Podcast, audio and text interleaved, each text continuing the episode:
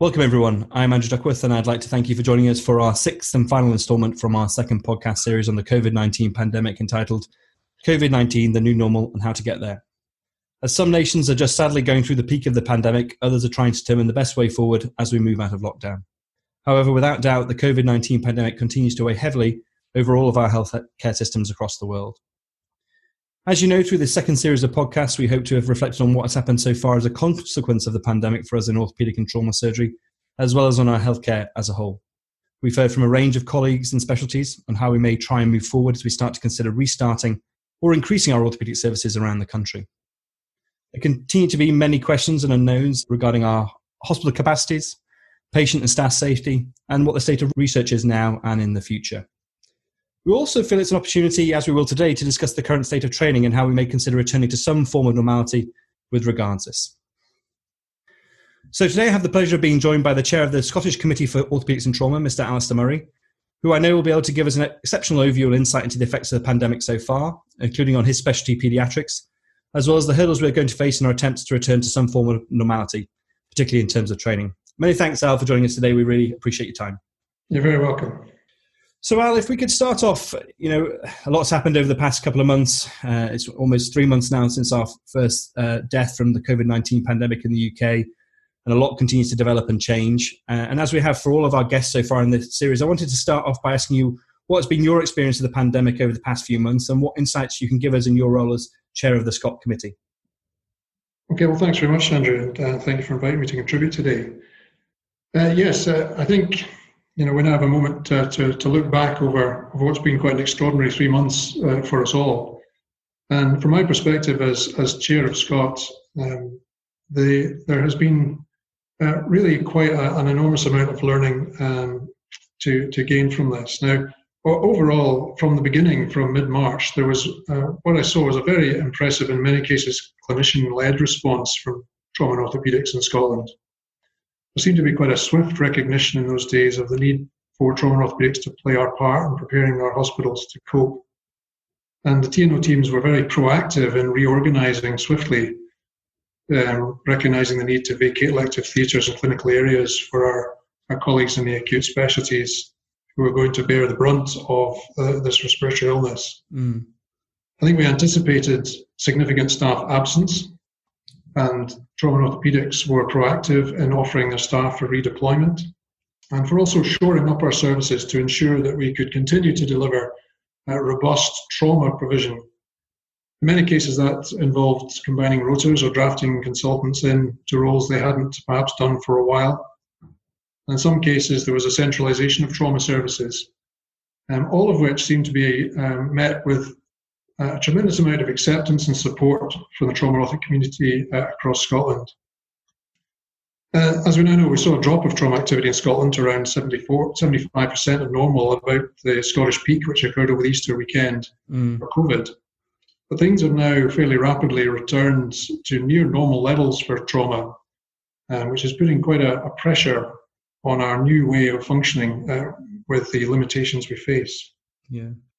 So I took over as chair of Scots, which, uh, as you introduced, is our Scottish Committee for Orthopaedics and Trauma, in early February, which, on reflection, was quite a time to take over. Indeed. And uh, now seems like quite a long time ago in a different era. Yeah.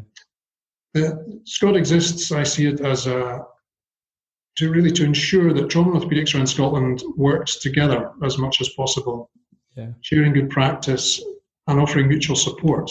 Yeah. And of course, this, pers- this uh, purpose has, has never been more relevant than in the last few months. Yeah, absolutely, Al. Al, can I ask you just in your role as SCOT? Obviously, you uh, and we've talked, talked about it before in our podcast. Obviously, trying to issue guidance to the, the community. How how hard has that been? Because obviously, we, have we've said through our podcast, there's there's the guidance almost everywhere now. Every mm-hmm. institution's providing their own guidance. How do you sort of assimilate that together so that you know it's it's digestible for for our members?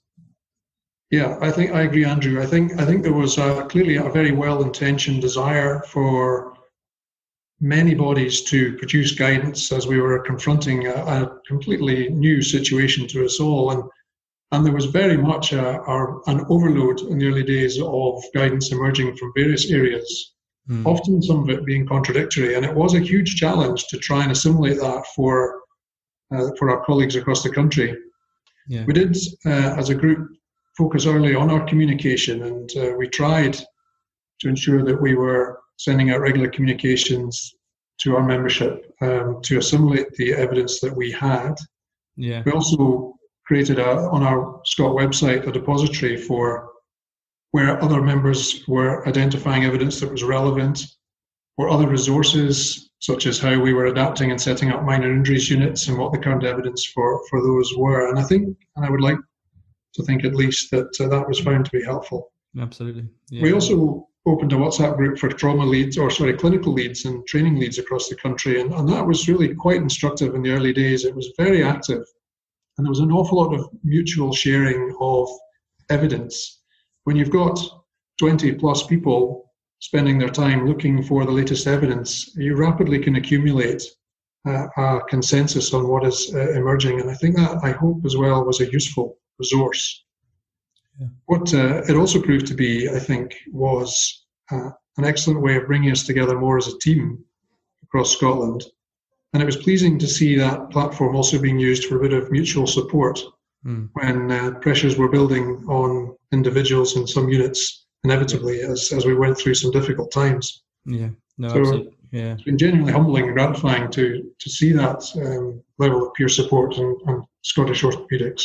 No, I, I agree, and I think that's been a common theme we've heard throughout all the podcasts is the way that everybody has sort of pulled together to try and support each other, and uh, often doing day to day day to day jobs. Um, so, I think if we could move on now to, uh, to sort of your subspecialty out of paediatric orthopedics, which uh, we haven't really considered enough in our in our podcast series so far. What could you give sort of give a summary for our listeners? What has happened in your experience with regards to trauma elective services for kids since COVID nineteen? Sure. Well, I, there are many similarities with what happened in, in adult orthopedics, and, and of course there was a, a, an almost complete cessation of, of elective pediatric orthopedic activity from, from mid to end of March this year. The um, certain essential services viewed as essential, such as screening for infant hip dysplasia, clubfoot management, has on the whole continued largely undisturbed through this period, which is pleasing to see. Mm. Um, trauma levels drop down as they did for adult trauma, and my observation would be that they perhaps uh, as yet have not quite come up uh, in the same way as adult trauma. This is this time of year is usually when we're at our busiest for pediatric trauma. Sure. With lockdown and, and school closure, uh, my observation would be that it's not yet returned to normal levels. Right. In terms of, you know, obviously the one thing that was highlighted as we went into lockdown was obviously this concern about non-accidental. Has, has that has that unfortunately come to light at all, or what's been the experience of the community with regards to that? Well, that is a genuine concern, and there was uh, a bit of correspondence on that early on. Naturally, we're anxious when that interface between us and our and our patients and their families is, is interrupted, and we we move to times of, of loss of contact. Um, that concern, I think, has been reported as as being a feature. Of course, society's gone through significant convulsions and is under duress, and we know that uh, when families are facing uh, challenges, and unfortunately, the observation would be that there has been a slight increase in, in that, both neglect, which is more common, mm-hmm. and non-accidental injury. Right. I think that is a concern for our, our pediatric orthopedic community and our colleagues in pediatric medicine and social work on how we address that. Mm. Because certainly looking ahead, of course, as we are with adult services, we're, we're trying to move to platforms that allow consultation with minimal patient attendance, including video and phone consultation. And that works well in many cases, but it does it does put that barrier between us and our patients, which is a concern. Yeah. So that so that the remote sort of uh, clinics have they have been working in pediatrics, have they? Are they? They've been relatively effective. They have, they have, and uh, I mean, my own experience is that it has worked for a select uh, number of patients, and uh, it's created some amusing uh, occasions when parents are chasing their children around the living room with their phone to try and show me their concern. But in, on the whole, I think it is useful, and I find the the video format I think does add something that a phone conversation does not. Definitely. I think one of the things that will come, which is a benefit, is that it will allow us to respond more swiftly on the whole Mm-hmm. to referrals. And Yes. we can phone or video contact our patients really very quickly after receipt of a referral, I think we might be in a better position to allay some of the anxieties um, and offer a good service. But there'll be an undoubted need for continued face to face and a physical examination of many of our patients as we go forward. Of course, of course. And what in terms of um, uh, the pediatric care or planned activity, uh, what's happened to that? So uh, again, as, as many people will be familiar, the anything deemed non-urgent had to be postponed. Mm. Um, time-dependent surgery, such as hip dysplasia and so on, has continued. I think one particular group of patients um, who have been disadvantaged have been our patients with uh, motor disorder and neurological conditions. Mm. These children and young adults are particularly vulnerable, of course, to the effects of coronavirus and quite rightly have been shielded. Um, but they have lost their access to physiotherapy and other support services, and and we do wonder how things will go uh, with them mm. as we move forward and how we can offer them a service while still protecting them from the effects of coronavirus. That's interesting, Alan, because that brings us on to uh, what I do want to ask you. I've asked before more from an adult point of view. And do you feel that if the patient and parent perspective has changed at all? Do you think we're going to see in, in pediatrics some uh, parents, let's say, saying, I, I don't want to risk coming into hospital? Do you think that has that happened at all yet, or do you think that will happen? Oh, it's already happened. Um, yeah. You know, as I'm sure you have in your own centre, Andrew, we've been phoning patients to inquire if they're willing to come for any kind of consultation. Mm. Um, and many have replied that they don't feel uh, safe enough to do so at the moment. So yeah. that, that will continue. And, and you can imagine that uh, if your child is very vulnerable, you'll not be willing to risk that. So we'll have to work out ways of, of offering them some input uh, and minimizing the interaction. Now, one way of doing that would be to consider if you know clinicians can join a, a video consultation, perhaps with a physiotherapist with the patient, demonstrating their concerns or carrying out an examination at home. Yeah. For that type of move, I think uh, maybe what we'll have to look at. It's very difficult, though, isn't it? Because, uh, again, as we've discussed before, trying to quantify risk in, in, in, terms of COVID is quite difficult, isn't it? And as you say, there are many patients in, in, in pediatrics who are have got risk factors and are vulnerable. And it's going to be quite hard, that isn't it, in terms of being able to actually quantify risk for parents.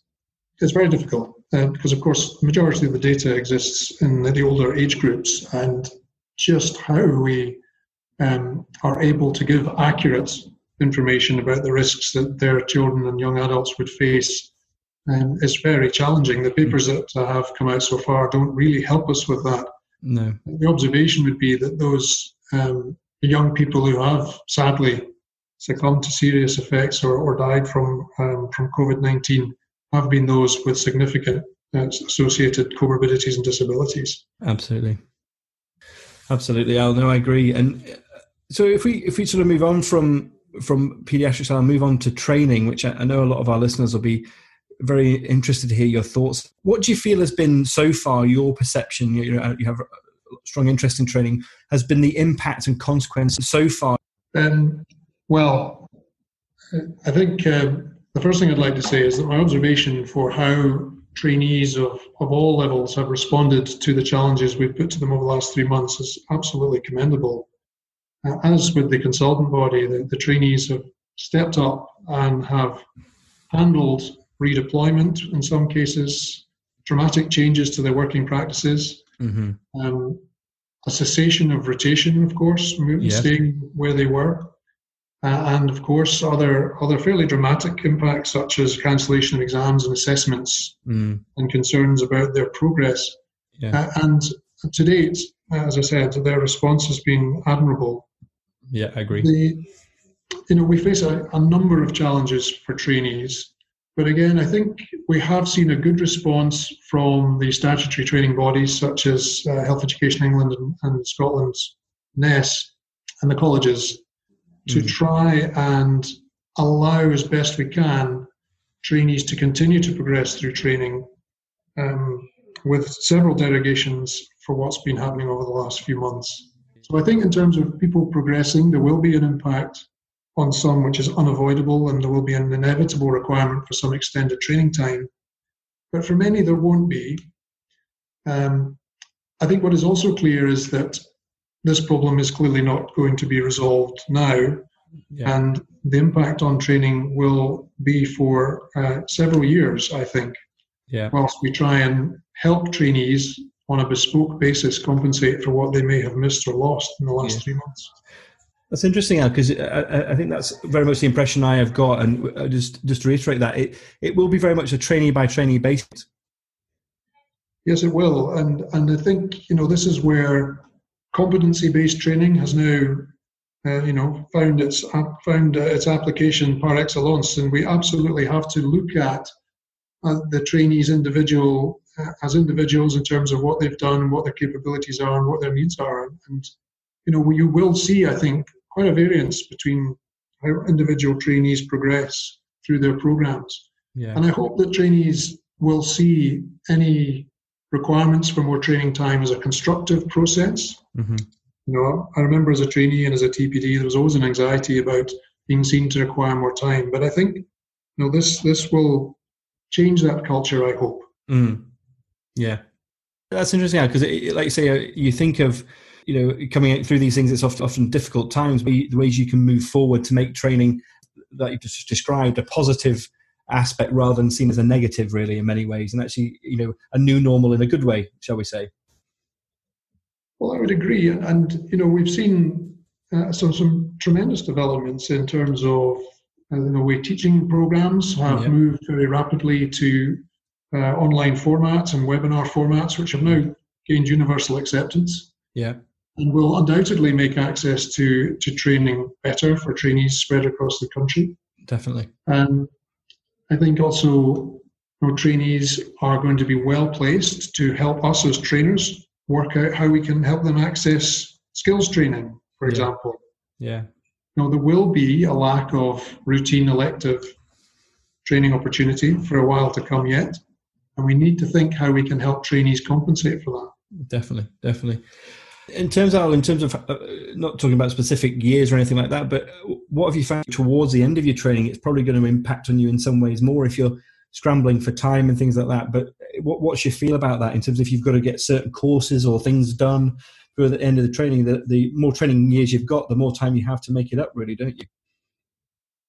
Well, yes, you do. And obviously, if, if you're at a deadline and your CCT is due this summer and you're lacking in uh, really the you know the and trauma and orthopedics the exam, then clearly you need more time. Yeah, yeah. There, I think you're right, and that clearly there'll be an anxiety when you're approaching CCT or at that senior level. But it was an interesting point raised by a trainee the other night on a on a call that, in some ways, the the sort of ST three four level have their own concerns because mm. they foresee that more senior trainees will be getting the priority for any training opportunity, and and there'll be a focus on them. And they, I think, also foresee that certainly operative opportunities may may have two consultant operating because yes. we'll as consultants be seeking experience. Of course. And then there'll be senior trainees and they may they may find themselves quite far down the pecking order. So we need to be to be aware of that. Yeah to share out these training opportunities as appropriate. Absolutely. No i agree al. So if we just just to sort of finish up al what do you feel you know in, in terms of both your role as a clinician and in the training and the, and as the chair of SCOT road ahead, what do you think uh, the recovery is going to look like? What do you potentially, I know it's difficult, but what sort of timeline do you think it will be? And do you have a feel what our new normal may look like? It's quite a challenge, isn't it? It is. And I think, you know, that you can, there's a lot of, a lot of people thinking about what this might look like. And of course, nobody, I think, could hand on heart predict with any certainty. Yeah. Undoubtedly, though, we'll be living with coronavirus for a while, for certainly throughout this year. And, and I think the natural anxiety at government and health board level about the possibility of further surges, perhaps in the autumn, will limit opportunities for, for us. Mm. This is, there's a phased response, which many people will now recognize, of gently reintroducing services. But um, I think in orthopedics in particular, we have to be very aware that we must advocate for our patients who have genuinely urgent conditions and that they're not left out of considerations where often cancer and other uh, conditions in other specialties seem to be gaining priority. So I think there'll be a resumption, I would hope and like to see, of urgent non trauma type operation activity as we progress into the summer. Sure. Um, but I think the reality is that the more routine surgery, and mm-hmm. certainly any significant volume of more routine elective surgery, will be well into the autumn, but it may be beyond that. I fear into into next year. Mm-hmm. You know, the we need to be very much part of the discussions on developing these green pathways, so called, and making sure that we have designed our pathways to be as safe as it possibly can. Because I think confidence in patients, as we alluded to earlier in the pediatric population, the same is true in adults. We, patients need to have confidence that we're doing everything we possibly can to make them safe, or, or they will not. They will be genuinely and understandably reluctant, I think, to have treatment that they actually might be very much in their interests to have. Mm-hmm. So I think um, you know, certainly in the operative, in terms of elective operating, there's a long road ahead. Mm-hmm. Um, outpatients, I'm more optimistic about, and much work had been done in Scotland before COVID to modernise our outpatient processes with active vetting, patient-initiated returns, remote consulting, and, and we're really just accelerating those processes now. So I would feel that actually the patient's ability to access us for consultation and for information, I think, will come back and be restored fairly quickly and actually will be in a better place than it was pre COVID fairly soon.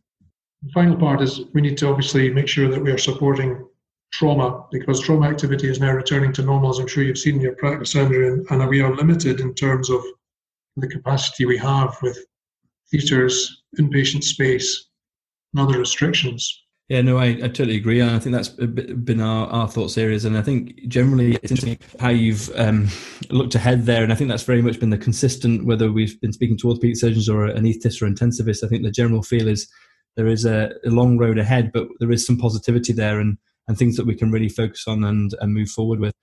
I think that's all we have time for, but thank you so much for your excellent overview and insights today. It's been really informative. Not at all. Thank you very much uh, for inviting me to speak. And uh, good luck to you in uh, restoring your own services. And I'm looking forward to, to hearing how you get on. Absolutely, Al. And finally, as ever, uh, we'd like to thank and acknowledge our many colleagues around the UK and across the world for their tireless ongoing efforts in delivery of care to our patients during the pandemic.